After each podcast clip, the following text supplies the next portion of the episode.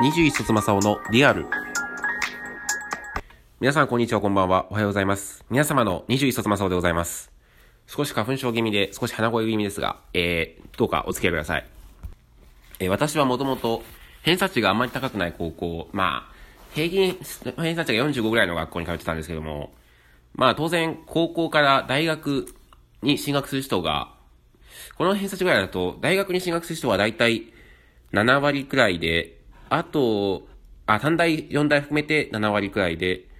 2割専門学校の1割就職って感じの学校だったんですけど、まあ、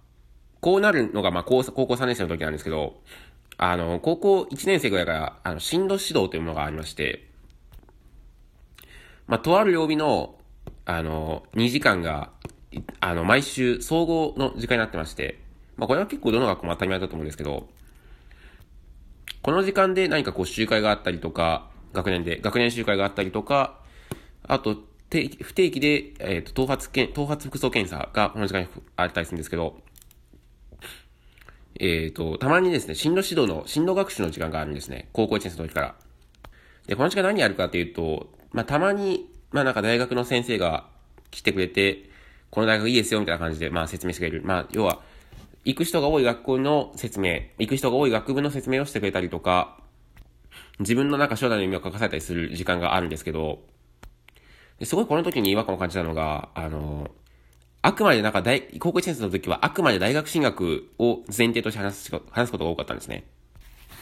あくまで全員が4年生の、4年大学を、4年生大学を進学するという前提で話してたんですね。で、もちろん7割のうち、まあ、まあ7割ぐらいが、まあ4年生大学短大に進学するんで、まあ、あながち多数派の意見を尊重するのはた確かにいいのかなと思うんですけど、僕がすごい思ったのは、あの、専門学校や就職をする人に対しても、もういるんだから、そういうのの選択肢の説明もしてあげた方がいいんじゃないかっていうふうに僕は思ったんですね。というのも、4年生大学に進んだ確かに高卒と大卒では、確かに年収は違いますよね、障害年収は。4000万ほど違うと言われてるんですね、その平均すると。ただ、必ずしもじゃあ大学に進学したからといって、高卒より4000万以上高くもらえるかっていうことそうではないですよね。特にうちの学校みたいなこう偏差値があまり高くない学校であれば、そのまままあ要は世間、俗に言う F ラン大学に進んでしまえば、あまり障害年収の高くない業界、例えば飲食であったりとか小売業に進んでいって、結局あまり高卒と値段が変わんないよとかね、奨学金を抱えて、あの、しまう、奨学金を抱え、障害年収も低い上に体も壊しやすいという業界に入ってしまえば、障害年収は当然下がりますし、なんなら高卒で働いた方がキャリアも詰めてよかったんじゃないかっていう結果になり、なりうると思うんですね。で、自分個人的にはずっと4年生大学に進みたかったんで、まあ4年生大学の、あの、進路指導していただければありがたかったんですけど、個人的には就職のことも知りたかったなって思ったんですね。というのも、まあこれ当然ですけど、大学出たら全員、まあほぼほぼ、ほとんどの人が就職をするわけで、高校のうちからこう就職のことについて考えておくっていうのも、僕は当然必要かなと思うんですよね。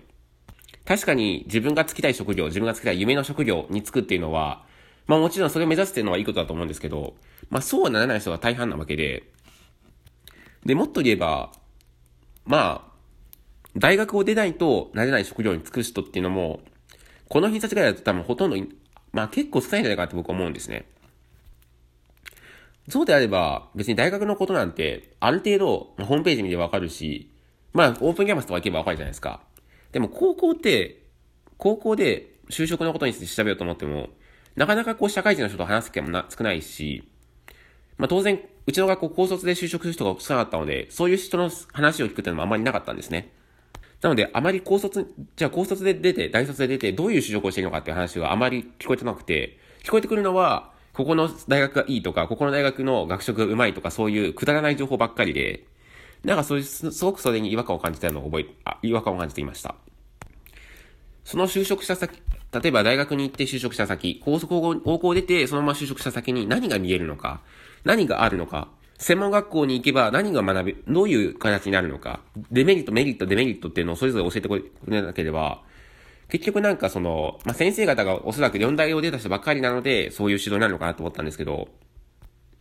メリット、デメリットっていうのはそれぞれあるわけで、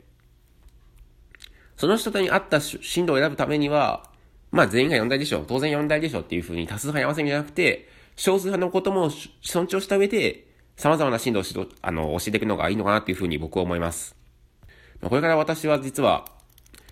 こうしてこう、あの、高校生や中学生が高校生の進路を、えっ、ー、と、指導していくような、え職業、まあ、というか、そういうのをサポートしていく職業に就こうというふうに、すぐ予定です。なので、僕もこういうふうに意識して、一つの、あの、進路に固執さ、固執だけを考えさせるのではなくて、様々な、えっ、ー、と、進路を提案できるように頑張っていきたいなというふうに思いました。今日はここまで。Thank you for listening.